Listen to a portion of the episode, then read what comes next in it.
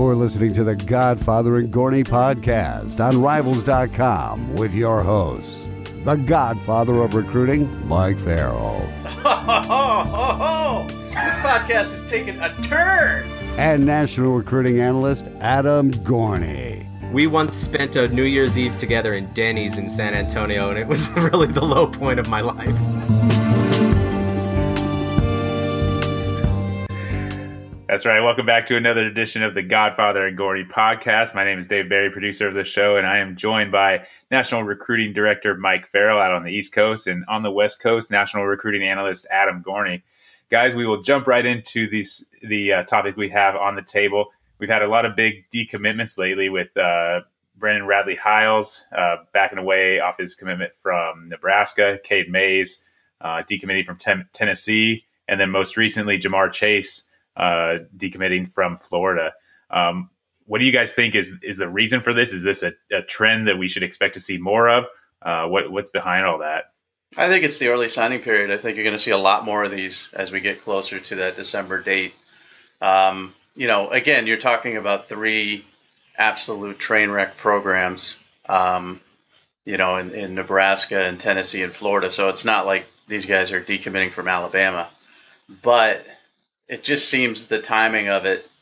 Uh, we're going to see a lot more of these, um, and and they think they're going to come from big name guys that are, you know, deciding to take a step back. Now Mays is an early enrollee, um, so he doesn't really have a whole lot of time. He's still going to sign early. Um, I'm not sure about Radley Hiles. He's going to announce at the Army Bowl, I believe, and I don't think Chase is early either. So I think it's just the early signing period and, and the fact that these are three absolute dumpster fires uh, that are going on in these three programs. Yeah, I think it's more dumpster fire programs and early signing period. For Mays, it could be. I mean, you know, Tennessee might not have a coach until a week or two before Mays has to make his final decision. So he has to open up and look at everybody.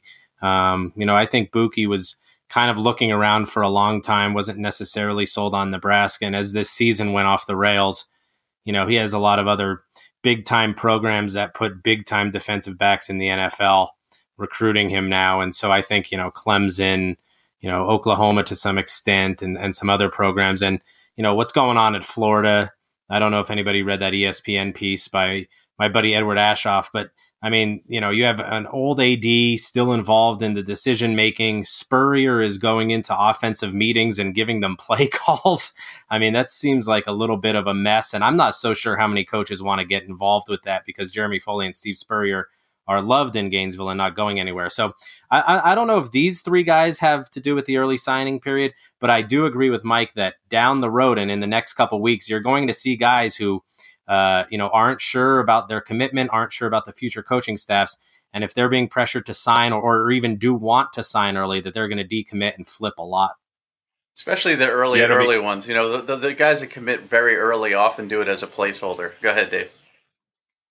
Oh, I was just going to say, um, it'll be interesting to see, you know, as we get closer to December 20th, um, if we have more decommitments. Uh, but the common thread with these three guys is like, is uncertainty with the coaching staff, right? I mean, there's still questions at Nebraska, um, Tennessee. Obviously, it looks like it's it just a matter of time before Butch Jones is gone, and then Florida uh, with Ja'Marr Chase. Obviously, and, there's that too. And so, yeah, so you're going to see, I think, a lot of kids committed to Nebraska that are considering signing earlier. Tennessee, Florida, Texas A&M, Arkansas, kind of down the line, kind of really rethink this to see where things are going to be because with an early signing period and it's December 20th, a lot of these coaches aren't going to lose their jobs for the next three or f- three weeks, kind of leading up to those conference championship games or just around that time. That gives those kids two weeks to make a decision on whether they want to go to those schools or not. So I think uh, in the next few weeks, you're going to see a lot of kids from those programs and maybe some others uh, kind of rethink things because they're not so sure about what's going on but maybe I have Alzheimer's. I don't remember three huge name guys like this decommitting in the span of a week last November, and that's why I say, you know, the early signing period pushes things up for them.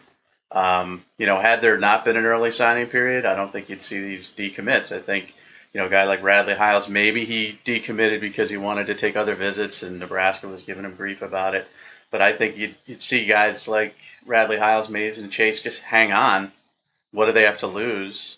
and just wait it out. Um, even maybe after the dead period into January because they have absolutely nothing to lose. They could still take other visits, but the decommitments, three huge ones in a week, to me is a trend, and I think it's the only thing I can see that's different this year from years past. Um, is is the early signing period. So I don't know. That's just me. You know, I, I just think if it were otherwise, I think a lot of these kids remain committed and wait and see who the new coach is. Yeah, no, I, and I agree with you, Mike. And I think what's going to happen as the early signing period approaches in those days before December 20th is you're going to see a lot of other kids decommit because coaches, let's be honest, are going to pressure kids to sign early. They're not going to want to do that. They're going to want to take visits in January, like always. And uh, they're going to have to back off those pledges um, because coaches want to lock numbers up early. And this is, you know, we don't need to get into this discussion, but one of the main reasons why I'm against an early signing period is because January is so important for these kids because assistant head coaches are on the job for a few weeks. Assistant coaches are moving all over the place. And as much as people want to stand on their high horse and say kids should pick schools because of the school and not because of coaches, that's not how it works. And so, you know, you're going to have kids locked in on December 20th and then on you know, December 25th, 26th, 27th, assistant coaches are going to go elsewhere and those kids are screwed. This is why I wanted it in August, honestly. Do you think Radley Hiles would have signed with Nebraska in August? No. I, I think he might have. And you know that but that doesn't you know benefit what? the kid at all. Yeah, but listen, if you're picking a school for your coach, you're you're doing a disservice to yourself. Because there's absolutely no let's say Mike Riley had a seven and five season this year, and then next year he stunk. He's gone anyways. You know, I think August would give kids an opportunity to pick a school for a school. I'm in love with that school and not for a coach. We see way too many commitments for coaches. Um, Cade May's dream school has been Tennessee forever. I think he would have signed in August. Uh, and I think honestly, I think whoever they get at Tennessee uh, would would be a guy that he likes um, I think he'd probably still have the same career at Tennessee as he would otherwise. Uh, but you know, make it August. Uh, give them an opportunity to sign early. Then, if they don't, then you've got a real early answer as to whether they're committed or not. And if they are stuck, they're stuck. That's life. You know, this is a big decision. But if you're making it based on the lies of a coach, you're making a dumb decision. So I think August would really cut a lot of that out. That's just me. But I'm cranky because this just this this uh, daylight savings thing has still got me cranky. it's one o'clock here. We're taping, and it's freaking dark. It's annoying me. That's because you're basically in Canada. I am pretty much. Connecticut is bordering Canada, and it's 25 degrees when I woke up this morning, and last week it was 70. I, I just can't take this. So that's why I'm cranky. But make it August. If you sign, you know, put on your big boy pants and go to the school and, and deal with it. That's me. So then you're going to have kids taking official visits in the middle of their junior seasons, or in the I, middle I, of their junior years. Spring, spring, spring. Listen, most of these kids can get to these locations on their own. I mean, we've seen it. You know, most of these kids don't take all five official visits or need to take all five. Let's say most of the kids that take five official visits, would you say, and I'm going to ask you point blank, that all five of those schools are under consideration, or are they taking a couple just cause? Uh, oh, of course, kids are taking a couple just cause, and because they want to go get free trips. I mean, kids tell me that off the record. They're going to schools yep. to get free trips. Right. So give them five, give them three in the spring, and then if they need additional after August, give them two. And if they don't My want to sign in thumb, August, then don't sign my rule of thumb is the more college football recruiting becomes like college basketball, the worse it is. So an early, I'm against an early signing period for that and many other reasons. So the the more the calendar is pushed up, the worse it is for everybody involved. You just like the one day in February where you can run around like a lunatic and cover everything. It, it's needed. It, it's needed to happen. You know, I mean, so many of the big programs are picking off the the top guys of the the B programs and you know, we all see new coaches come in and they fill classes at the last second and they just steal from the poor. Uh, it, it, just feeds the rich. Let these kids sign early, and then you can't mess with them. Um, but you know, as a clear Penn State homer, You like the fact that they could just pick off Rutgers and Maryland for commit after commit after commit late in the process if they have to. That's what you like. Hey, admit it. I'm a trickle down economics kind of guy. Uh, uh, don't even get me involved in politics because then I'll start ranting on Trump to get rid of daylight savings or whatever we're calling this this winter solstice garbage. But let's move on from this topic. I'm right, you're wrong. End of story. August it should be. No crying in football. If you sign with a school and their coach stinks and they hire a new one, guess what? He's probably going to be better than the old one. That's the way life works. You telling me they're not going to get a better coach at Tennessee than Butch Jones? You telling me that they're going to not upgrade from Jim McElwain? No, I know. Uh, come on, Mike Riley. Come on. So, what a tremendous point I made. August is the way it is. I'm convinced. And Gordy's, Gordy, you should be. I mean, my God, there's nobody who's got more experience than this except for that that guy who used to deliver the mail. And I don't even think he's in this industry anymore, is he? I don't. That's I don't in, think so. I, although you lose track after a while. That's an inside joke. Um, people will know who he is, though, of course, because he still travels around the country in a jalopy. He can go take pictures of kids and says he evaluates them. But again, that's just my crankiness coming out again. So let's not uh, move. Let's not moving forward. That. Yeah, moving forward, I did an article yesterday about the most talented rosters. I did this last year. I think it was Alabama, Clemson, Ohio State were on there. I think last year at LSU, I forget who the fifth was. Uh, but this year, you know, Alabama clearly is the most talented roster. I had Clemson two, Ohio State three. I had USC at four and Florida State at five. So this was kind of funny. So obviously, Alabama, you say Alabama's number one, you go on the board, they're like, yeah, duh, of course, we're number one. We're number one in everything. Clemson, same thing. Yeah, we just reload now. You know, we've been in two national championship games and we've won one now. We just reload.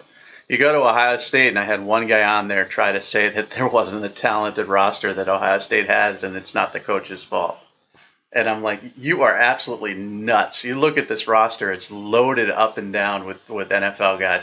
Then I go on the USC site, and they're all talking about injuries, injuries, injuries. Yeah. And really, it's important offensive and defensive line, and you're talking about skill kids only. And then you go on Florida State, and they just they just flip you the bird. They just don't want to even hear about anything uh, when there's when it comes to talent at Florida State. But look at those rosters. Uh, the others I considered: LSU, Michigan, Georgia, Notre Dame, Oklahoma, and Auburn. So Gorney, where where's your uh, where are you landing on this? Yeah, you look at three. I mean, two of those obviously are doing well. You know, Clemson going to Syracuse and losing was a complete anomaly. I think. I think they'll be just fine. But three of those rosters, you have to say, are underachieving right now. Uh, Ohio State has two losses, got got blown out by Iowa, and uh, other than AJ Epenesa, name five players on that Iowa team that could play at Ohio State. I don't think there are many. Uh, you know, USC, at first it was sanctions. We don't have the numbers. That's why we were losing. Now it's injuries. We don't have the numbers. That's why we're losing you know, if Christian Wilkins went down or, you know, Alabama's dealing with some injuries on the defense, I guarantee you they go to Starkville and and look just fine on defense. Um, so it's just a different level at the top level. And I think college football has gotten that way in the last three years. That's why we've seen Alabama and Clemson in the in the national championship the last years. There are just two or three really phenomenal teams and then like 10 average ones. And then Florida State, you know, the season tanked when Deondre Francois went down, but uh, I, you know, other players aren't stepping up. So, you know, Florida State, the, the board loves talking about Jimbo going to Texas A&M now. Uh, that seems to be the, the, the, the rumor of the day. Um, but they have tremendous talent on that team. Uh, running back, wide receiver guy, you know, the wide receivers haven't been stepping up. The offensive line, they have skilled players, but they're just not developing. Uh, Derwin James has been a little bit of a disappointment. I think the defense has been okay, but not great. And always on the field because the offense is so bad. Um, but in terms of other teams that have uh, you know phenomenal rosters, you have to look at that Auburn defense because they are loaded and they're playing like it, especially after losing Cowart. You know. Yeah, I mean they were certainly up there, and offensively, you know, Stidham's played better as the season has gone on. Kerryon Johnson's a terrific football player. The offensive line is kind of weird you know, it's very good run blocking offensive line, but not so much for pass protection. Mm-hmm. At times, they seem to cave in and fall apart. But Florida State's offensive line stinks. But these guys, Brian Burns, Derrick Nnadi, Josh Sweat, Matthew Thomas, Tarvarus McFadden, Derwin James, Stanford Samuels, Levonta Taylor, all of those defensive guys are going to be NFL football players. Mm-hmm. Um, and, and, even on offense, a guy like Auden Tate, uh, if he had a quarterback, would be an NFL guy. Uh, the running backs are good, so I went with them. Um, it's funny because I, I tweeted out yesterday. I said something about you know the four biggest dumpster fires, but I was looking for a fifth because Friday I'm ranking the dumpster fires in college football, and the the four were easy. You know, Tennessee, and the order is is up for grabs. You know, but obviously Tennessee is there, Florida, Nebraska, and Florida State, absolute dumpster fires. And some Florida State fan came on and said, "Well, we lost our quarterback," and then 85 Georgia fans jumped in and corrected him and said, "You know what? We had a quarterback. His name was Jacob Eason. He got hurt in the first game of the season. We started a true freshman, just like you guys did, and guess what? We're undefeated." because our team cares and your team doesn't. So Florida State I put on there because they have a great roster and they just don't care. Uh, and they're they're definitely underachieving, but it's not easy. Oklahoma was another one I thought about quite a bit, except for the defense. I mean, the defense they've got a couple really good players on defense, and then the rest stink. Um, LSU had Guice been healthier, had Arden Key been healthier, you know, maybe make a case for them, but then they've got some serious weaknesses uh, on their roster as well. Their defensive backs are young and very, very good. Georgia, not an overly talented team. I think everybody's very good. I mean, Chubb and Michel are obviously very good. I think Fromm's very good. The defense, I think there's some players on there like Roquan uh, that are very, very good. But up and down, I think they're right there with Auburn with a very good roster, probably sixth or seventh on this list. But I love doing this because there's no way to win. Uh, absolutely no way to win. Even if you go on Alabama's board and say, "Look, I put you guys at number one," well, yeah, you're stupid. of course, we're number one, and then everybody else complains, and it's it's just hilarious. So I, I, I love that, it that uh, you go you you go to Florida State and say you have a really talented roster yeah, but uh, but we suck. you know? And if, if, you didn't, if you didn't put suck. them on, if you didn't put them on, it's why didn't you put us on the list? We have a really talented roster. Yeah, and you know every coach should be fired, and you know blah blah blah blah blah. But again, most people thought my agenda was former five stars, and it's not.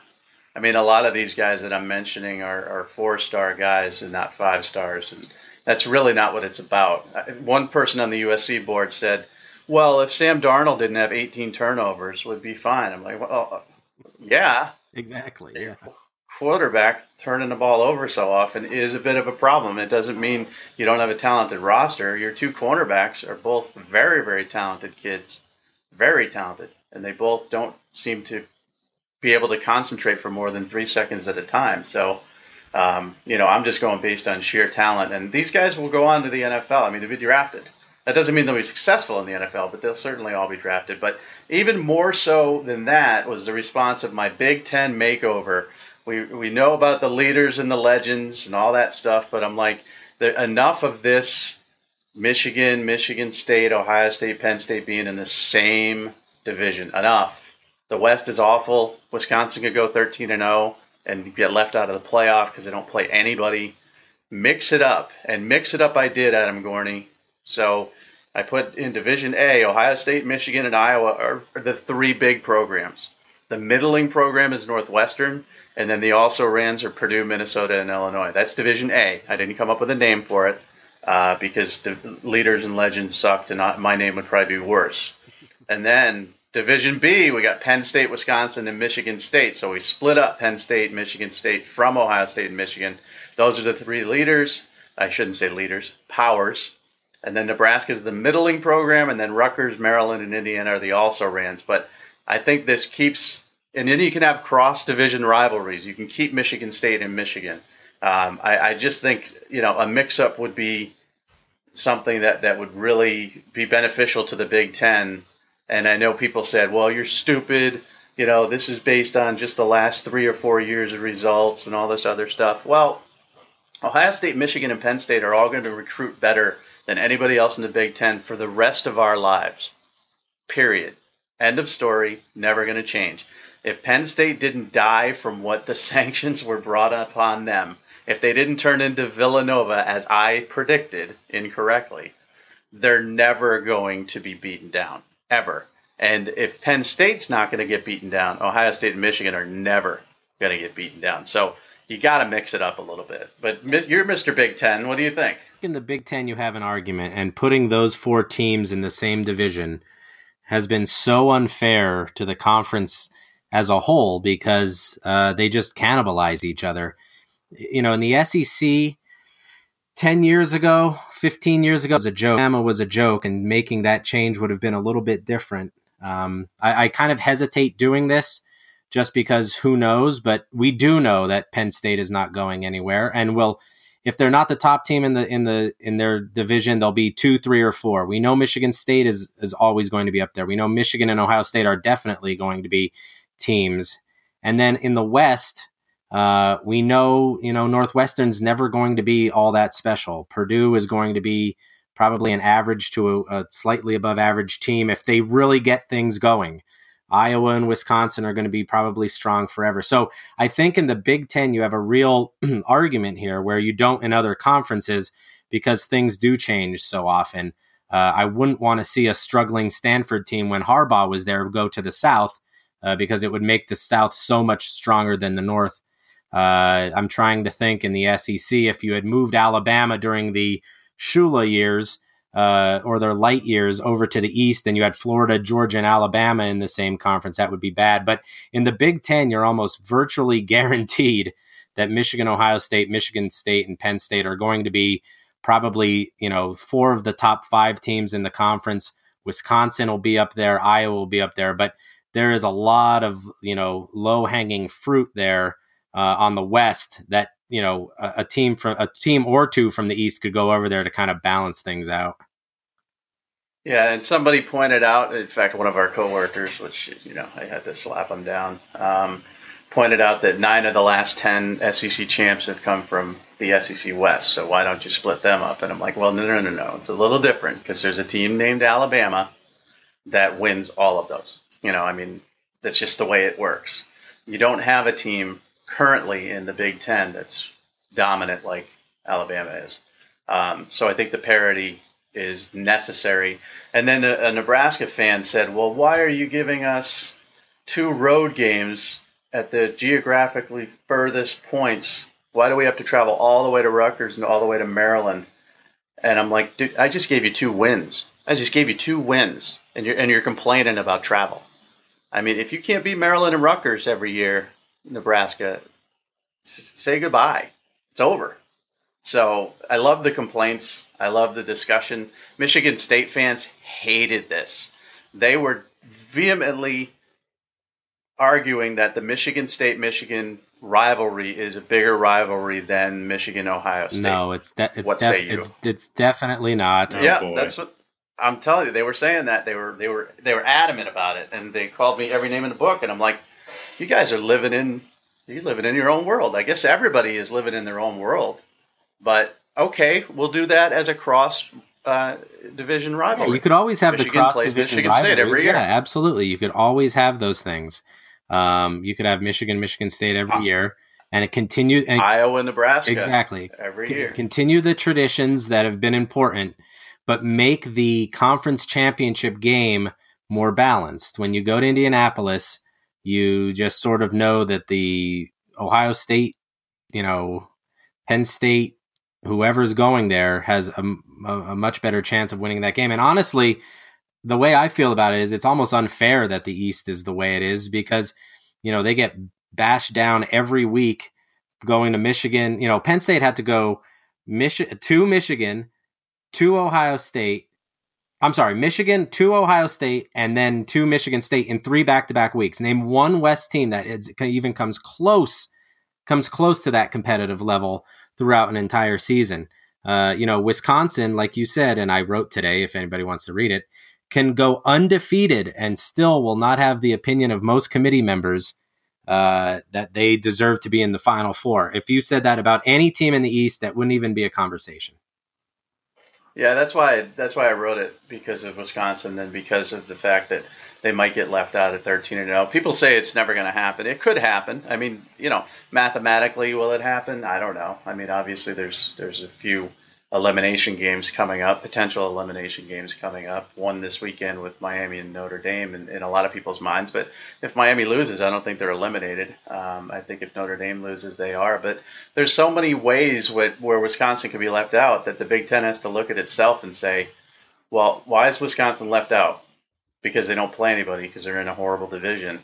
Uh, is that something that's going to change? I, I don't know. I mean, we've been waiting for a long time for Nebraska football to come back.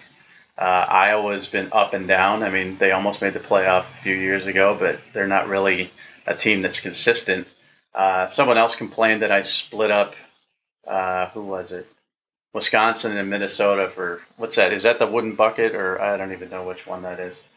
Uh, whatever it was, I'm like, I'm like, when's the last time Minnesota beat Wisconsin? Yeah. So let's not worry about that particular rivalry. But um, you know, if you want to make that a, a cross uh, cross division rivalry, you can as well. But I thought it was just utterly ingenious what I came up with. Um, so, and I also dropped a Charlize Theron reference in the article. So if you haven't read it yet, uh, I put it back up on the page because it's really going to enrich your day, especially if you're in the Northeast and you're miserably depressed because it's going to be dark in 20 minutes. I think you should give it well, a look read. at look So, at Wisconsin's and the and the final point on this is look at Wisconsin's schedule and then look at what Oklahoma has done. Go to Ohio State and win by double digits. Uh, beat Texas, beat Kansas State, beat Oklahoma State there by double digits. We'll probably, you know, if if this argument continues, we'll beat TCU and we'll beat West Virginia, and then we'll win the Big Twelve. I think that's even a stronger argument with a one loss team uh, than Wisconsin would have going all the way through, and then essentially, I would imagine having to beat who would it be? Michigan State in the uh, in the Big Ten championship. uh, somebody with two losses. Yeah, somebody with two losses. Yeah, absolutely. I mean, that's, that's it. So I mean, it's not going to help them at that point. That's why I think Wisconsin's going to get shut out because they have they have no. There's no. People have to drop back to them. They can't move up. There's no games left on their schedule where they're going to jump. Right. So people have to drop back to them. And you know, I know Barry Alvarez is on the. I don't know if he's on the committee again or he was just talking the other day about there's no way we could see an undefeated Power Five champion get left out. Well, there is a way, and it could happen this year. So maybe we go to eight. Eight would be fine. I'm fine with eight, uh, and we'll get there too.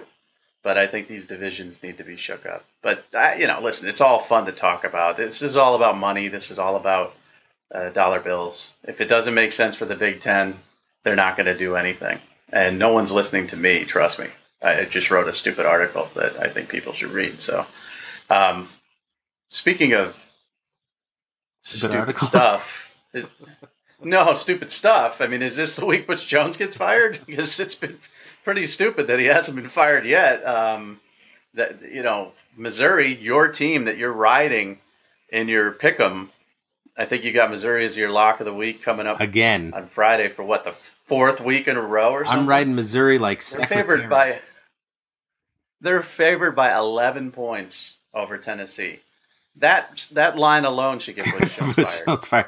And here's my thinking behind this: one, Tennessee, Evan Berry's out. They have a bunch of defensive injuries. Guarantano will be a game time decision. They had so much tape on his shoe last week. uh, You know, it was like a roll. Uh, they had to put a freshman quarterback in. They're going on the road again. He's getting questions about being fired. Does Tennessee really show up for an offense that really is clicking now? I mean, Florida gave up last week, but you know Tennessee could give up this week, and Missouri can score points. Their defense is is you know pretty much hot garbage. We could put them on the list for next week, but they're getting much better. Um, and so the offense is going to score a lot of points. Tennessee can't score. Their quarterback, you know, has uh, an ankle problem. They might have to go to a freshman on the road, and, and nobody walks into Columbia, Missouri, and gets an easy win. Nobody walks into Columbia, Missouri and gets an easy one. Absolutely not. And I don't think this will be the week. If this is the week, then they're really they're dumber than I think. I think now they're stuck where they have to wait till the end of the season. Because if they fire him after Missouri, if they lose, then people will be saying, "Well, you could have done this after South Carolina. You could have done this after Alabama." you, you could have done this. Uh, who'd they lose to after that? I can't even remember right Uh, now. But no, the Georgia route.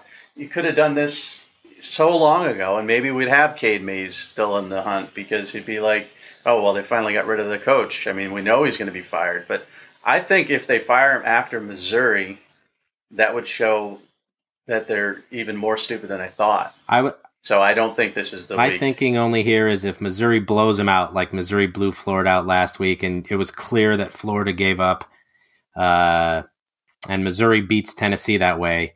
They don't want Butch showing his face again in Neyland Stadium for the final two games against LSU and Vandy. They just get an interim. You know, the stadium will fill up in hopes that something can be turned around and maybe they can make a bowl, and uh, and then they just move on from there. Um, but in one week, if they lose their top recruit in this class, a five star who basically lived for going to Tennessee, grew up in Knoxville, and then gets blown blown out on the road to a Missouri team that's not very good, uh, I think this could be it for him. And speaking of um, bowl games, how lame is it that Florida State rescheduled the Louisiana oh, I know, Monroe game? I know. That's so lame. is that that is sad.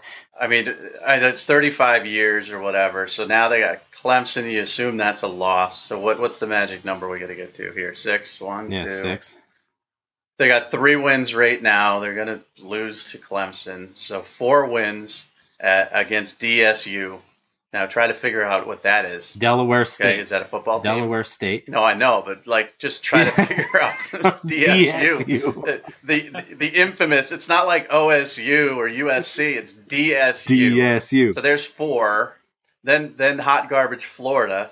You assume would be five, and then the fighting Louisiana Monroe's would be six. So you'd get you'd get invited to a bowl at six and six with wins over Wake Forest, Duke, Syracuse, DSU, Florida, and ULM. What a joke! Like they shouldn't allow the bowl streak to continue. It should just it should just end. Just just end it and start anew because rescheduling that game is for one purpose and one purpose only, and that's to get in this stupid. I, I really don't care. And you don't you don't deserve. I don't care if They don't deserve to be in Florida there. State wins or loses. It's none of my concern really. But wouldn't it just be really funny if they're uh, five and six going into the Florida game and then lose? the entire point of rescheduling is ULM is to get to six wins, and then they still can't even get there.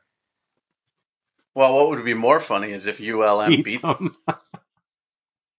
That would be funny. So, shame on you, shame on you, Florida State, for rescheduling that game. Listen, I, more football the better, but we know the reason behind it. Um, but anyhow, I digress. Dave Doeren, stop your whining. Just stop it. Somebody had a laptop on the sideline. If you saw the guy who had it, he looked clearly like he wasn't a football coach. He looked like some nerd who's tweeting something out. It wasn't a technology advantage. They weren't scheming to beat your football team. Just be quiet. Just because your season fell apart and you're complaining about everything now, stop whining. Now Boston College is going to have to slap you down in Chestnut Hill in front of a raucous crowd of 30,000 people uh, in a 45,000 seat stadium because you're whining. So just stop it. And if you're talking about nerds on the sideline with laptops, I mean, there's no better place than Chestnut Hill, Massachusetts for something like that, right? uh, Laptops are not allowed on the sidelines because that scary technology advantage that you'd have with a laptop with some guy tweeting something stupid, or I think he was like putting uh, photos on a photo card or something stupid. Yeah. Like it, it wasn't like it was Dabo or, or one of his coordinators over there on the thing. It's like just lose with class. And and and, Bradley Chubb lose with Right, class. yeah.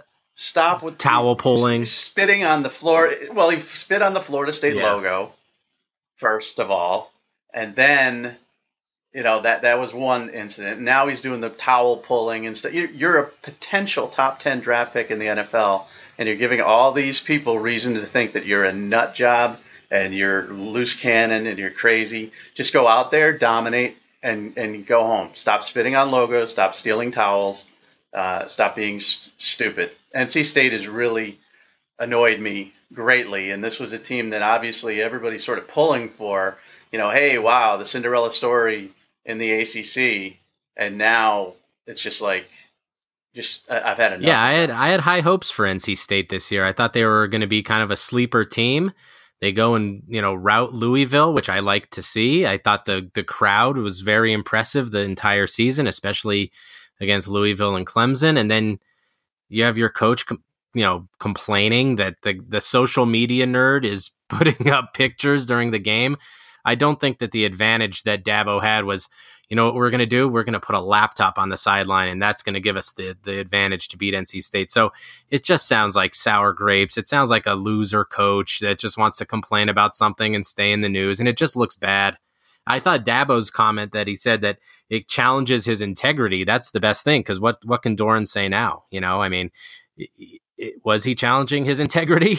Um, you know, so I thought Dabo handled it well. He didn't make a big fuss about it, but he said what he wanted to say. Chubb doing the the towel pulling thing. That's so that just reeks of NC State still being a second rate team and not being, you know, or should be considered one of the top teams in the ACC. It's just when you have to pull stunts like that, when you have to come out and com- complain about some kid with a laptop on the sideline, that just reeks of you being an average football team. And now their punishment is to get a heavy dose of AJ Dillon. Welcome to the Thunderdome in Boston College. Good luck handling that kid. NC State a three point favorite. Boston College going to win outright. Just watch. So let's get to our amazing, amazing predictions. We didn't get to do this last week because you guys have such a hectic social life. We couldn't even get this. What everybody's done. waiting for, you mean, but, Mike? Right? This is what everybody's waiting for. Well, yeah, they're tuned into this podcast for how long now? I mean, 37 minutes of this hot garbage, and now they're waiting for our great picks. But, but Gorney, Gorney's onto something with this Missouri thing. I mean, he's found his niche. Maybe his picks are good. I'm going to pick a team outside of the top 25 that will upset a team in the top 25. Uh, and I'm looking right now because I've done zero. And I'll tell you, this. if you pick Georgia Tech at and, minus three, that's another bogus pick. You can't do that. It's got to be an upset, an actual upset, not not a three point line. Well, I'm picking uh, as of today, which is Thursday. I'm taking Stanford. I think Stanford's going to beat Washington. How about that? Not a bad pick. Outright. Not a bad pick. Friday night. Power football. Friday night in front of all the rabid, crazy Stanford fans. Speaking of nerds, you know, I have, I have a, a, a, story about this. I once covered the Stanford Oregon football game, and uh, you know, I had gone to Penn State, 105,000 people tailgating all day, and I'm walking to get my media pass, and the entire student section, I no lie, almost every kid is sitting on the ground on their laptop, and I was like. They're curing cancer, bro. I'm like, I mean, they're doing more than you and I are. We're on a stupid. I, I don't care. It's Saturday. Put it away and enjoy yourself a little bit. Uh, I go in. The stadium's not even packed. It was. I think Oregon was like a top five team in the country at that time. Chip Kelly was there. De'Anthony Thomas. And Oregon just routed them, and I was like, you know, that's because the students were on their laptops before the game. It was just, it was, it was just annoying to see, and so I wouldn't mind. And it brings back one of the greatest commitments ever, which was Solomon Thomas putting on the nerd yes. glasses when he committed to Stanford. That was hilarious. Things worked out pretty well for him though with the NFL and all those millions of dollars, but that was a great commitment, putting on absolute total nerd glasses to commit to Stanford. It's just it's Stanford. They're smarter than everybody else. I mean, you need like a, a, a 2800 SAT to get into Stanford or something ridiculous. I mean, Gorney's just because it's your safety school, Gorney, doesn't mean everybody else can get right. in there. Uh, I I don't know, Mister Mister Penn, uh, Penn State. I like you uh, talk about another school of uh, high academic standards. I like Utah beating Washington State. I think Purdue can go and beat Northwestern. Uh, I think Colorado can actually give USC a run. Those Southern California kids don't like when it's cold outside, and so I think that could be a little bit of an issue. Um, that was the other one I was I was looking at Colorado and USC because USC can lose to anybody and can beat anybody. And really, should we really have a top twenty five anymore? if Northwestern's yeah. ranked. Should shouldn't it be like a top fifteen? because you got to stuff twenty five teams into there, so you get teams like LSU is ranked. I mean, yeah. come on. And Northwestern's ranked. They, they, should not be ranked football teams. It's really. Let's bad. get to the games of uh, of import that's, though. That's that. There are yeah, there are. I believe weekend? six ranked games. Teams that both ranked are playing each other. Wow, that's crazy. All right, get to the first one. Let's go in order. I'll I'll I'll, I'll do Michigan State and Ohio State. Which JT Barrett yeah, are we going to say? Interesting. Seventeen point favorites, Ohio State. That means they think they're going to be angry, but you know they were what seventeen point favorites or twenty one uh, point uh, yep, favorites against exactly. Iowa. I would take I would take Michigan State in that line, but that line is so screwy. You know, Ohio State's going to win by thirty because that's that's just the, the line makes. It. I could no see a 34-10 kind of game, and and and Ohio State covers, and and a lot of the public is on Michigan State, and the line keeps climbing. The same was true last week uh, when Ohio State went to Iowa, uh, but uh, we'll, we'll see because this will still have Big Ten East ramifications, right? The winner of this game would end up going, right? Yeah, they're both five. They're both five. They're both five and one, seven and two, five and one in the conference. I mean, this is a very, very important game, you know, to both programs. And you're going to see Ohio State rush for about 400 yards, I think, also because I believe Michigan State's a good football team. I think they should cover that line, but everything I believe is always wrong. So bet the opposite of what I say. This will be the one where they decided not to run the ball last week against Iowa, and they let JT Barrett throw the ball around like he's I don't know who throws the ball around a lot. What a great reference that was. I won't say Tom Brady, but Tom Brady. Um, now they're going to run, and they're going to they're just going to run over Michigan State based on that line. So I'm taking Ohio State lay the 17 because that line is funky, funky, funky. The next one is Oklahoma State and Iowa State. I like Oklahoma State big here. I think Iowa State had a nice run. They are home, and it's an early game. Uh, but I think they're uh, they're a little out of their league here. I don't. They have a good defense, but I think Oklahoma State coming off a loss to Oklahoma will not be down. They'll be up, which will be a, kind of a reversal of thinking. They'll go on the road and win comfortably here. I agree. A six and a half point line. I think Oklahoma State croaks them. Um, the next one is Georgia Auburn. This is a really tough one. Georgia favored by two and a half on the road. Depends on which Auburn team shows up. Yeah, I think there's only one Georgia team. They're going to show up, and I think they win. I think it will be low scoring and tight. Um, I don't. I don't think 17-10 is out of the question. I don't think 17-14 is out of the question. But Georgia's only getting two and a half here. They're, you know, they're. I'm, I'm sorry, Auburn's only getting two and a half. I thought this line would be more toward five, six points. So I like Georgia here on the road, afternoon game, not a night game. So we'll take Georgia. I like Auburn just because they're a home dog and, um, you know, a number 10 team in the country getting points at home. I always like to bet that. That doesn't mean I think that they're the better football team or that they'll win outright. They might lose by a point and still cover, but I, I like getting points if I'm the number 10 team in the country. But again, I'm always wrong. And, and again, I haven't even put in my picks for tomorrow. I'll probably change my mind 15 times between now and then, but because um, I'm sure that's one of the games we have to pick. Iowa at Wisconsin. This- Wisconsin. This could be the end of the Wisconsin discussion. Iowa's losses this year: two point, literally the last play against Penn State, a seven point loss to Michigan State, and an overtime loss to Northwestern. Uh, coming off a big time win over Ohio State, this game is always played close. Wisconsin has played absolutely nobody. We don't know exactly what kind of team they have. Uh, surprisingly, Iowa can score points. Uh, they can throw the ball. I think they can score points against Wisconsin. Uh, I don't think, I think Wisconsin pulls it out late, but definitely doesn't cover 12. I think Wisconsin rolls them. I think Iowa is going to have a big come down. I don't think Brian Ferentz can call another game like that because uh, he called the perfect game against Ohio State. And I think Wisconsin's just going to be too big and just roll them. Um, and that defense of Wisconsin is very, very underrated.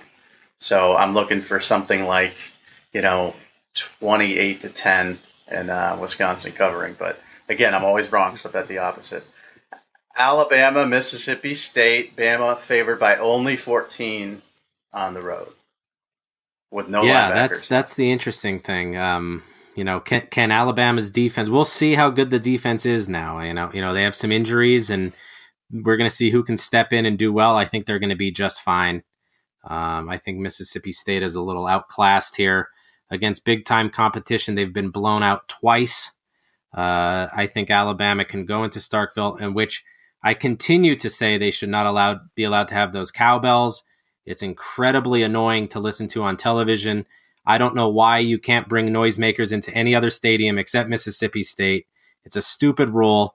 I mean, the people of Starkville, Mississippi, must be given something.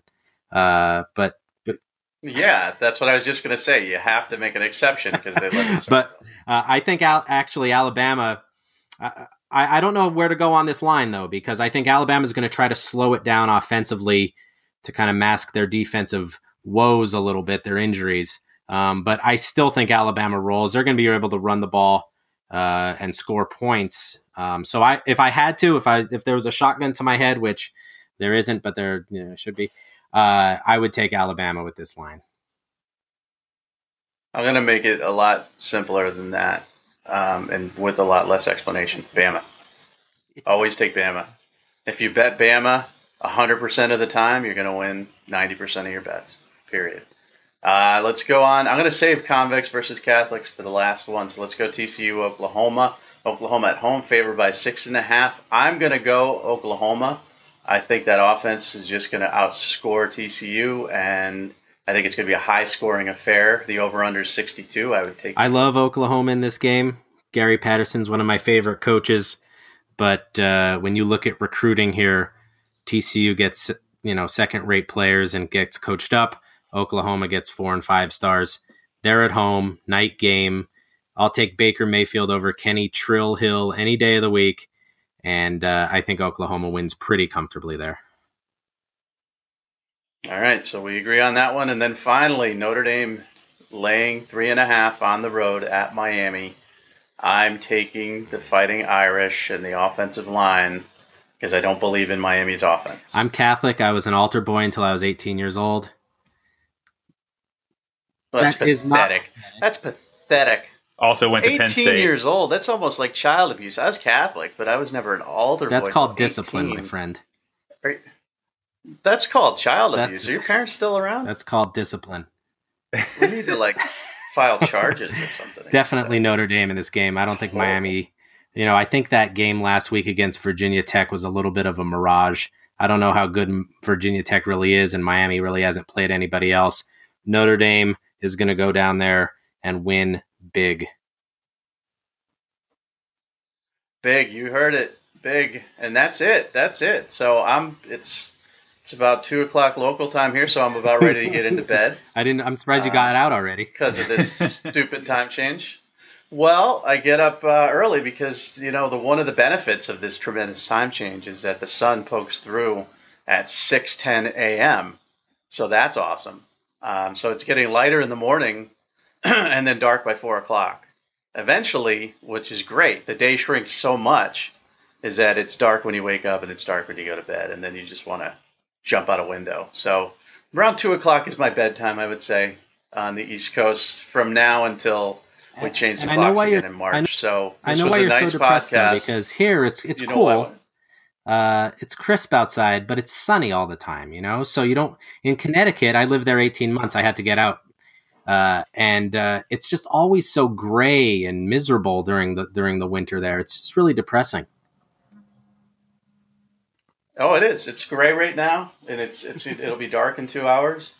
I'm popping vitamin D like M and M's, but it's not helping my depression at all. So uh, this is going to really be good for our podcast ratings because this is the way it's going to be for the next five six months. But wait till you see Mike Farrell in the spring.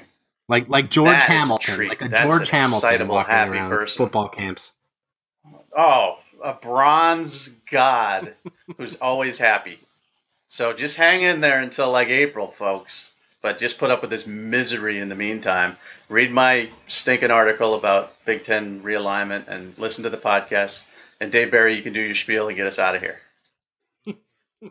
All right. Well, we'll end on a high note then. All right. Check us out on Twitter as always at Real Dave Barry, at Adam Gorney, and at Rivals Mike. Uh, and you can always leave us a review on iTunes. That helps us out a lot. So we will see you guys uh, next week.